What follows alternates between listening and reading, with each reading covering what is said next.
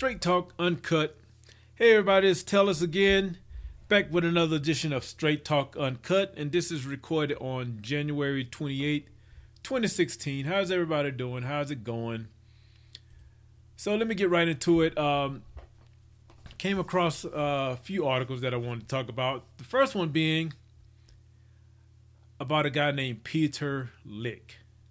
Now, how I came across this uh, this article was there was a, a title that's that struck out to me, and the title was "Photo Tycoon." And of course, I mean anybody who's interested in photography never heard that word before. The first thing I was thinking was, what like what the hell is a photo tycoon? I've never heard that word before. Never heard photo and tycoon in the same sentence. So started to do some research about this Peter Lik. Well, Peter Lik, first of all, he's a I don't know I don't know if world renowned is the word because that that word renowned would mean like everybody knows him. So I'm not I'm not sure like wh- how he's how he's considered in the um, art world or, or whatever, but he's been made famous for uh, selling a one photo for six point five million dollars, and I guess that that broke the record. I'm not even sure what the old record was, but um, so he sold a photo for six point five million dollars, and it was a photo of. Let me find it here. Um, the title of it, uh, Phantom. That's the that's the title of, of the photo and it looks like it was in some canyon. Uh, where was it? One of the, some can, canyon. I mean, it, it's a photo that I I've, i think I've seen before, or, or, I've seen one similar to it before. Uh, so let me just read a little bit about him. Let me read read a little bit about the article that brought him to my attention. Um, actually, I know what it was. It was I was looking up new documentaries, and so so I think there's a documentary that's going to be made about him. So here it is. Photographer Peter Lik can be described as something of a photo tycoon. There's the uni- there's the unverified claim, okay, unverified claim of one of his photos selling for a record-shattering 6.5 million dollars. He has also reportedly sold 100,000 prints for a total of over 440 million dollars. Well, if that's true, kudos to him kudos to Peter Lik. So, of course, you know when I when I uh, see stories like this, I, I, dive a little bit deeper to see where it goes, to see uh, what he's about. And I went to his website, and the first he has some videos on his website, and the first thing that come to mind when I start watching his videos is like Steve Irwin. He's like the he's like the Steve Irwin of photography, or uh, what's the guy name from man bear something. The man from um, what is it? Man versus Wild or Man versus Nature. I think that's that guy's name is Bear Grylls.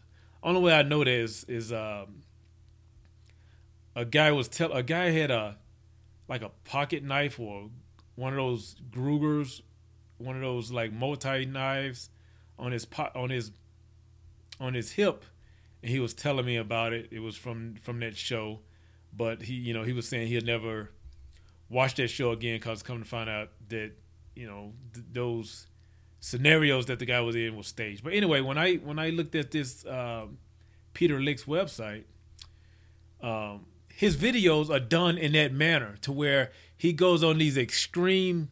Uh, well, I wouldn't say extreme. They they make them seem extreme. Uh, photo tricks and is is dramatized.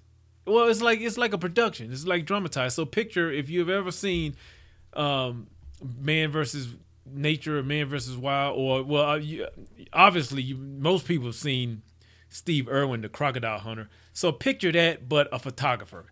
And instead of instead of trying to wrestle, you know, hunt alligators, he's hunting the the the scene, the that perfect shot uh, the composition.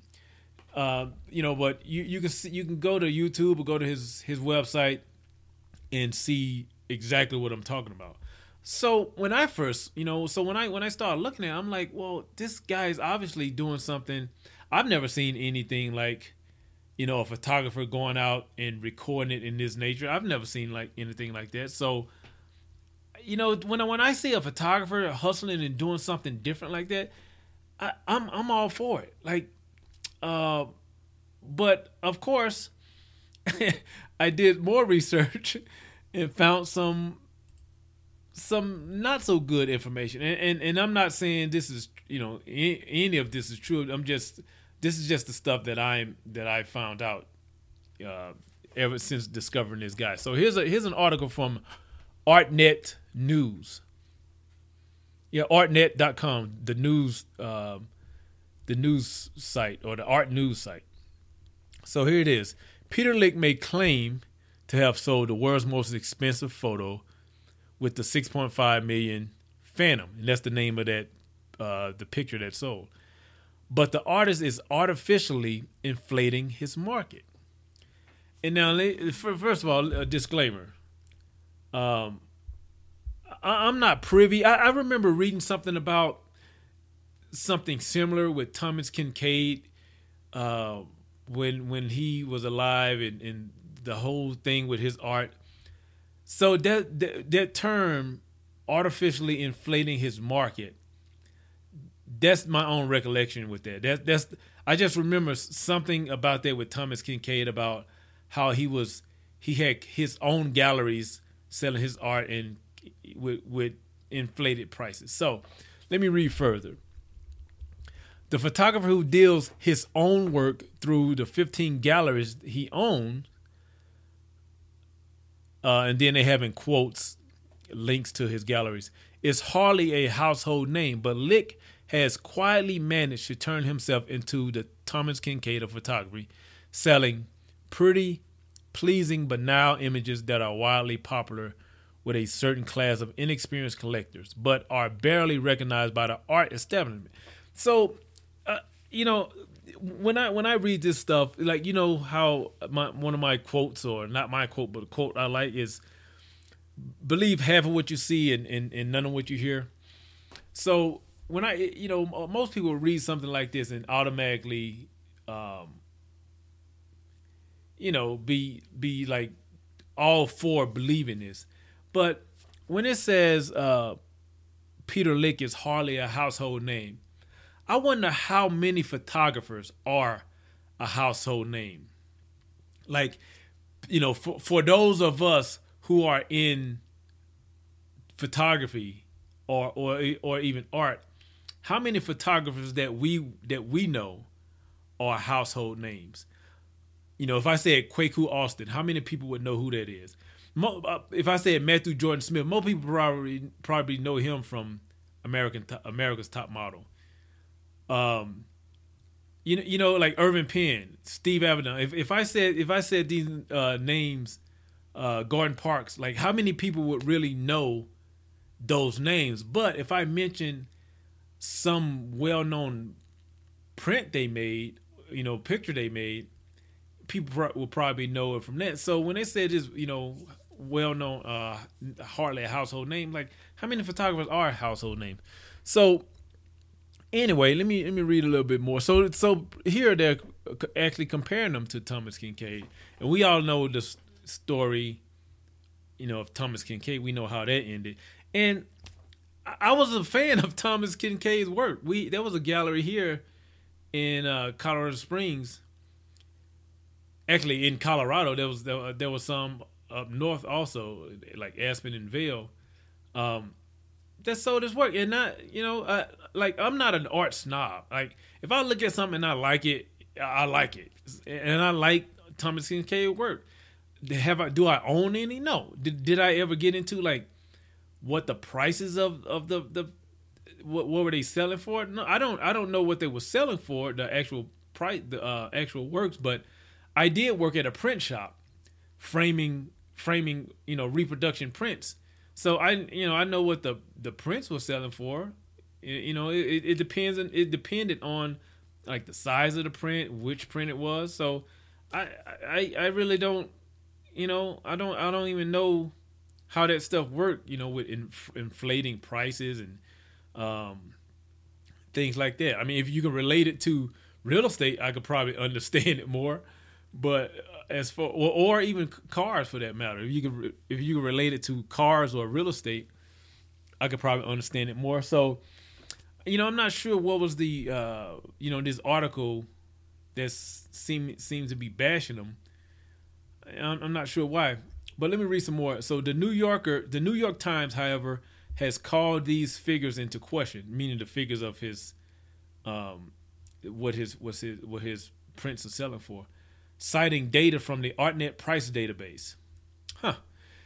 At auction, Lik has never sold for more than fifteen thousand eight hundred sixty dollars, a price that was achieved for Ghost, a color version of Phantom. So a color version of the same picture that sold for 6.5 million sold for 15,000 in 2008 and that was the highest that anybody com- could substantiate as far as selling.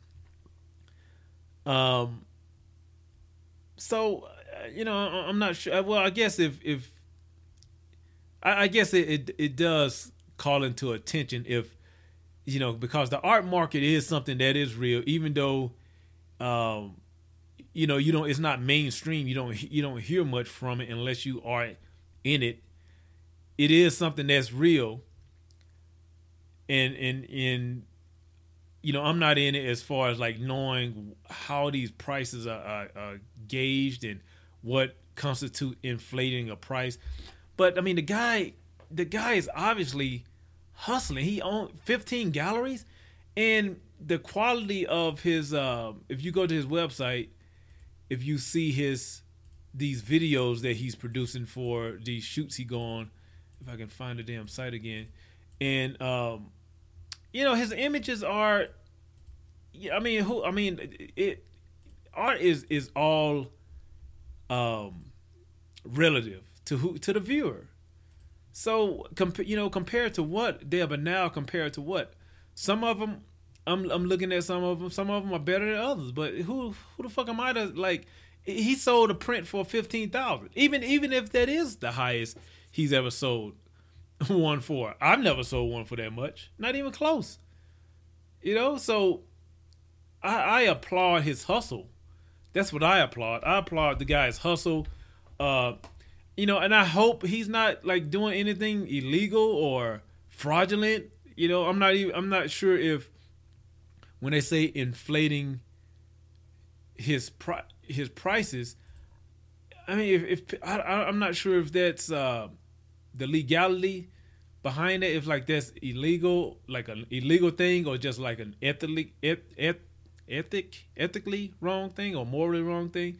But I would hope that anyone who's collecting his work are a little more savvy than you know a layman but then again, the people who bought Kinkade's work, I know there was a lot of pissed off collectors behind that. So um, I, I, just hope, you know, I mean, I, I hate to see somebody that's hustling get greedy and start doing something ethically wrong or morally wrong or that would draw this sort of attention to them. Um, you know, because like I said, I, I'm impressed with anyone that's out there doing something different. You know, like changing the game and upping upping the stakes as far as uh, w- what photographers do, especially this kind of photographer. Cause I mean, we we see comp we know what compact photographers do, and I, I don't think they get their due. But um, I'm, just looking at some of these in, images. I mean, the guy's actually. I'm, I'm looking at his galleries. He it looked like he had a gallery in Aspen, Australia, Beverly Hills, Caesars. I'm thinking Caesars Palace, Death Valley, Forum. I'm not, I'm not sure what it is. Houston, Key West, La Jolla. I was there uh, in October. Um, La was that Lahaina, Mandalay, Miami, Soho, Vietnam, and Waikiki. I mean, shit, you know. To me, that's that's. I don't know, man. That's to me that's impressive. Uh, again, I mean that's that's that's that's really really really impressive. I don't know if any other photographers it, you know, or, or doing anything like that, but um, you know, I, I, just hate to see people bashing somebody just because they're hustling and doing something different.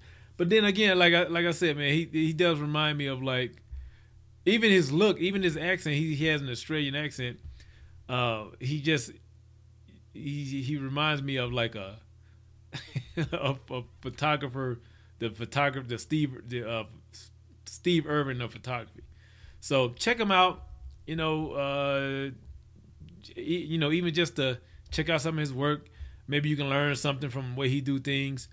Again, there's Peter Lik. Peter, and last name is L I K. I'm gonna put links in the show notes. Check him out, man. Maybe you can uh, learn something and sell a uh, sell a print for 6.5 million, or even 15,000.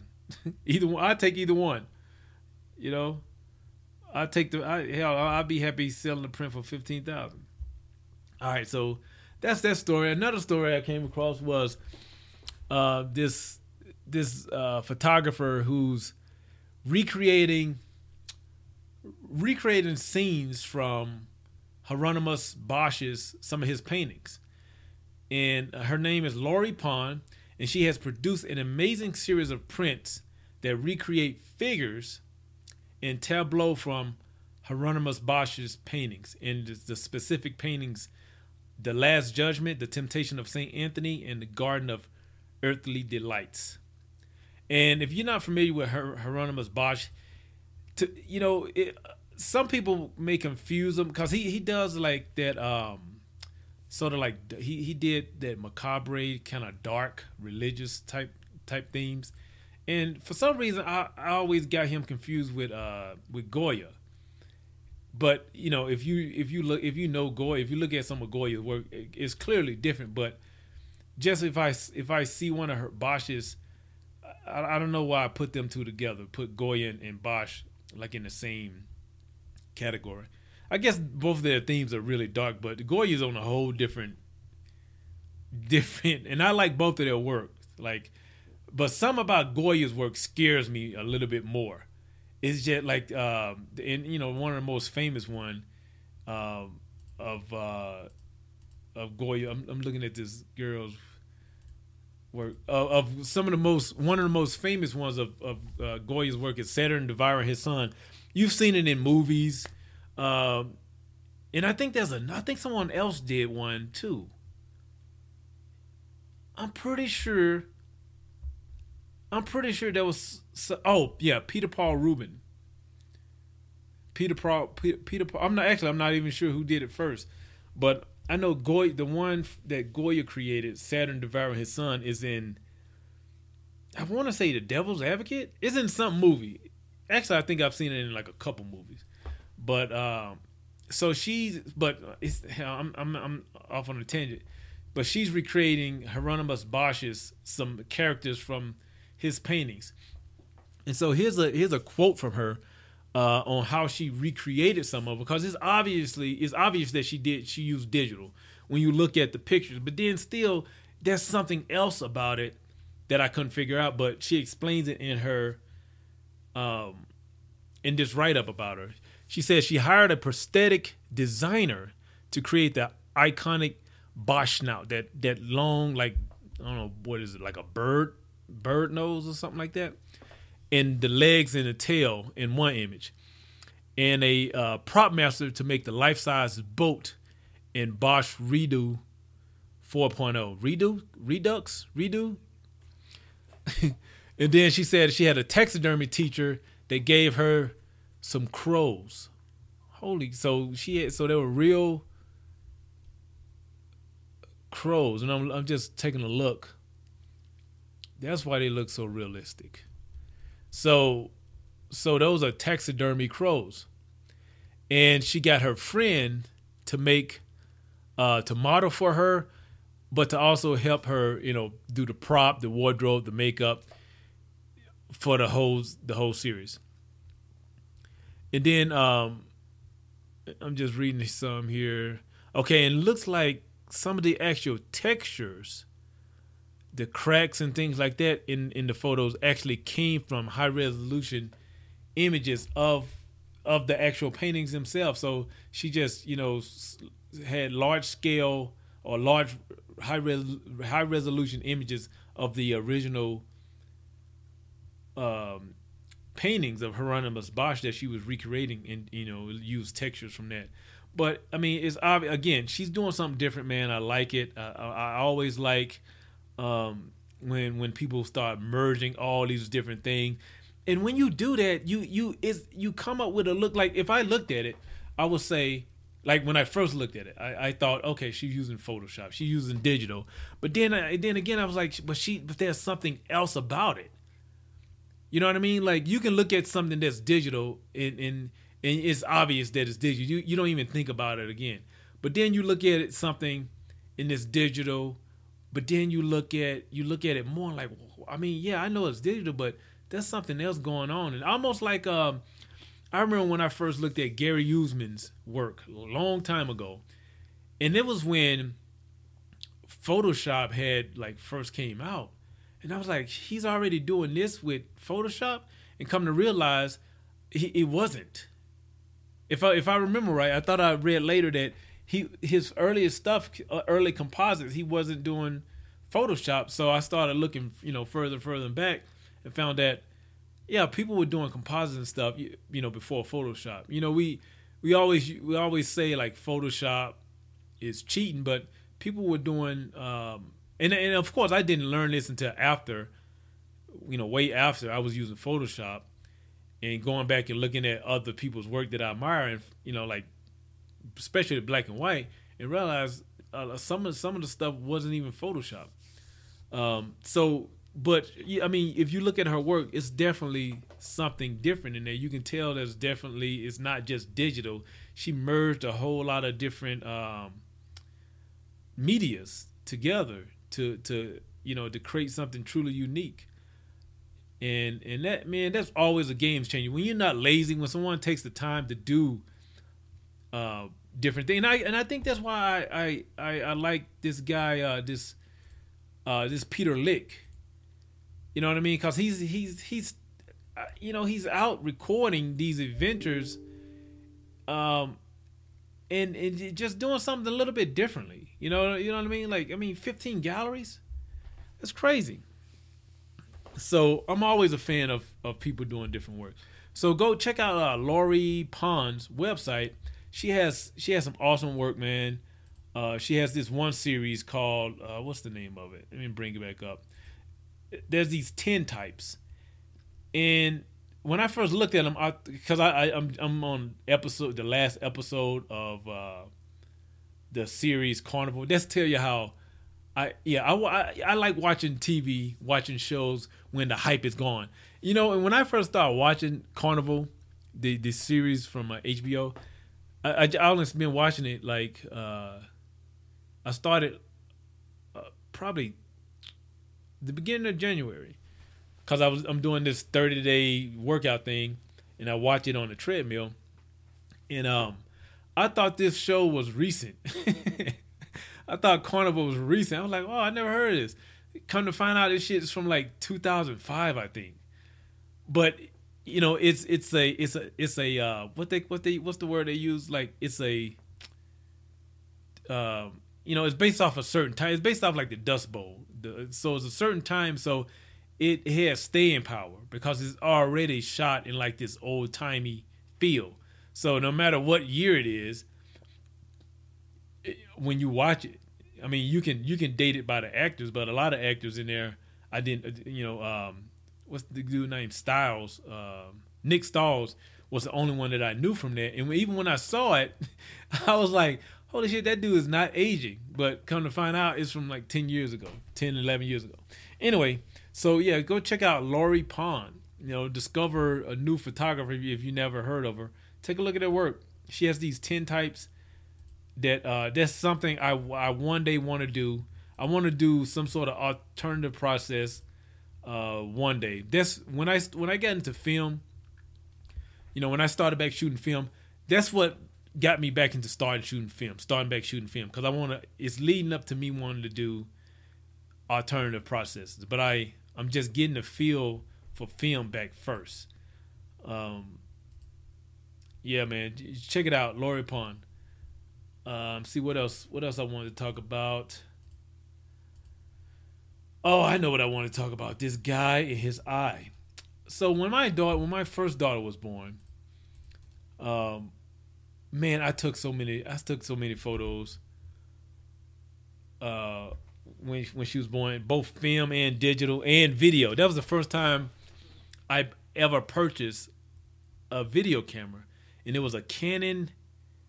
It was one. It was when Canon first came out with those little bitty um, mini. What, what what would they call like the mini eight tapes, the mini eight video recorders, and we bought a Canon. Actually, we had two. We bought one. We kept it for a while, and then when my second daughter was born, we bought another one. It was the same uh, same camera with just the updated version.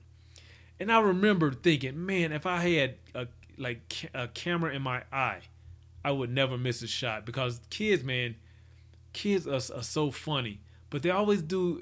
I mean, but they do stuff so quick. So unless you just carrying a camera around all the time, and this is before, you know, like I remember my cell phone was like a little flip. It was a matter of fact, it was an AT and T flip phone, flip phone, like a little tiny. This back when everything was going to small all the cell phones were going to small. They went they were started out big, then they came out to small. And I had the little small silver flip phones. Thing was like a tank. I think it was like all metal. And uh, I remember before I end up actually getting rid of that phone, I it it was held together by duct tape. that phone had been dropped in the toilet. It had been drop kicked, everything.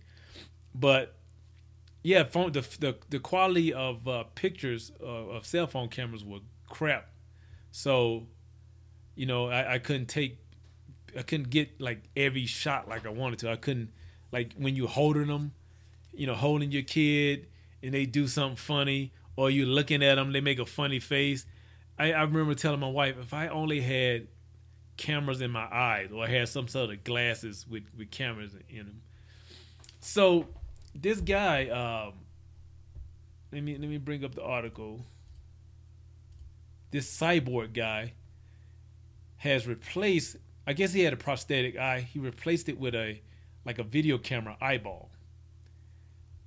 And the thing about it is like it glows red. I, I don't I'm not sure if that's yeah, it's, it's glowing red. Uh and it's called Eyeborg Phase Two. So he's in Phase Two of of updating. He well, he's in Phase Two of his his uh, video eye. So he's updating his eye. So here's the article. With Google Glasses gone, the concept that we will all one day have cyborg like heads, cyborg like heads up displays in our eyeballs has taken a hit. However, there is still hope in the form of a man calling himself Eyeborg. He lost his vision early in life when, when he was shot in the eye with a um, shotgun. It was a shotgun accident, and he lost one of his eyes. The guy's name is Rob Spence and he lost vision in his right eye as a child. Like I said, uh, from a shotgun accident. But he's now equipped with an RF enabled camera eyeball that can transmit video to an external external recorder. He is actually in the second phase of the robotic eye and claims that the new model has made quite a few improvements over the first one. I looked at the video. Go check it out. Uh, this one that I'm looking at, that I just looked at, is on Vimeo. But I'm, I mean, I'm pretty sure if you just do a search for either Eyeborg Phase Two or uh, Rob Spence, eye uh, camera eyeball guy, you'll come up with something. But I don't think that's strange at all. I mean, if if I had any sort of um, and and I tell my wife this all the time, like if I lose anything, hand, eye, foot, whatever, any company out there that wants to experiment with something, I'm all in. I'm all for it, man. Like what? I mean, who doesn't want like something something robotic? You know, I mean, can you imagine if you had a full frame sensor eyeball? I'm not saying that this one is full frame, but I'm just I'm just thinking in what's to come. If you had like a full frame or whatever whatever's to be better quality than full frame, um, able to. But then what? What would? How would you store the files? Well, I, I guess it would be like Wi-Fi or some way to wirelessly transmit. Um. And and what if it could capture as fast as you can blink, or what if it could capture as long as you can keep your eye open? It's just popping off shots. Wouldn't it? I mean, in this one, this this guy has it. It's glowing red. I would want, want want more one more discreet, you know, one that doesn't glow. But, uh, yeah, I mean, I'm not I'm not surprised at, at that at all. I remember back in uh, probably 2005 when I was I had it was either 2000 somewhere between 2003 and 2005. I had laser surgery on one of my eye. I got a jacked up eye, and I had laser surgery on it. But at the time, there was another guy who wore glasses, and uh, he was holding out for this. There was this other technology coming out. I'm not even sure if it's if it's if they actually completed, if they actually made it, but it was pretty much where uh, instead of one lens, instead of one, um, it, you know, like what they do with with the laser surgery, they pretty much, in my case, they had to reshape my eye. They had to cut and then re- and then let it heal back at the right shape or something like that. But this technology was almost doing what you know, like bumblebees have like these multiple little lenses. So that was it was a technology that they were going to place like a mesh, a, like a mesh over your eye with multiple lenses, and your vision was supposed to be just like out of this world. So I remember this guy saying, "Hey, I'm gonna wait on that." so even you know even back then they were doing stuff you know like with uh, improving vision and, and things like that. Man, technology is crazy. It's always something going on. So I mean, if that, if they, I mean, would would I, if I got both my eyes working, would I opt for that though? Would I opt for uh, a camera eye? I don't know. Somebody would have to do it. I wouldn't. I definitely wouldn't get the first version. I, I wouldn't get the first iteration. I I had to get like, you know, you know how like when they first come out, it's like version one, two, three. I had to I had to wait for version A dot one or A dot two, like the after the whole first phase completed, the new new like new generation. I, I will have to wait for that. But check it out. Uh, the guy's name is Dave Spencer. I'll put show notes or links into the. Uh, in, in, I mean, I'll put links in the show notes on straight straighttalkuncut.com so you can check it out and sort of follow him and see where the, where you know see, you can see some of the quality. You can actually see it's kind of gross. You can see them like putting putting it in, and you can listen to some of the commentary about what what went into uh, developing the, the camera that actually goes and goes into his eye socket. So uh, that's that. What else? What else I had? Oh, so so you remember I was trying to think about. I was trying to remember the name of that female um, photographer that I admired and so I was I was doing some research on like art history and the different art movements because something came across. It was talking about urban urban art movement, and I was like, well, what makes an art movement? Like, you know, like how, who defines an art movement and what does urban mean? I mean, because to me, when I think of urban, first of all, anything in the city or black, they call it urban. So one of the things I thought about when they when they when I was seeing the term urban art was like graffiti, and they say urban art movement, and I'm like, well, graffiti is not recent, so I was looking up these different like art movement, what's considered art movement or art, um, like you know, art time frame, and so I found this art history timeline on on the website art um what is it? Art history for dummies or you know that dummy site? They have a book called art history for dummies.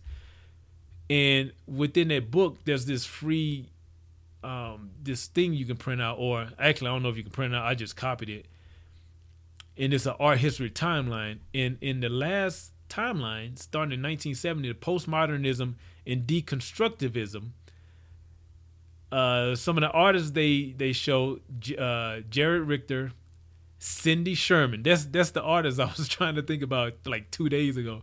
Cindy Cindy Sherman.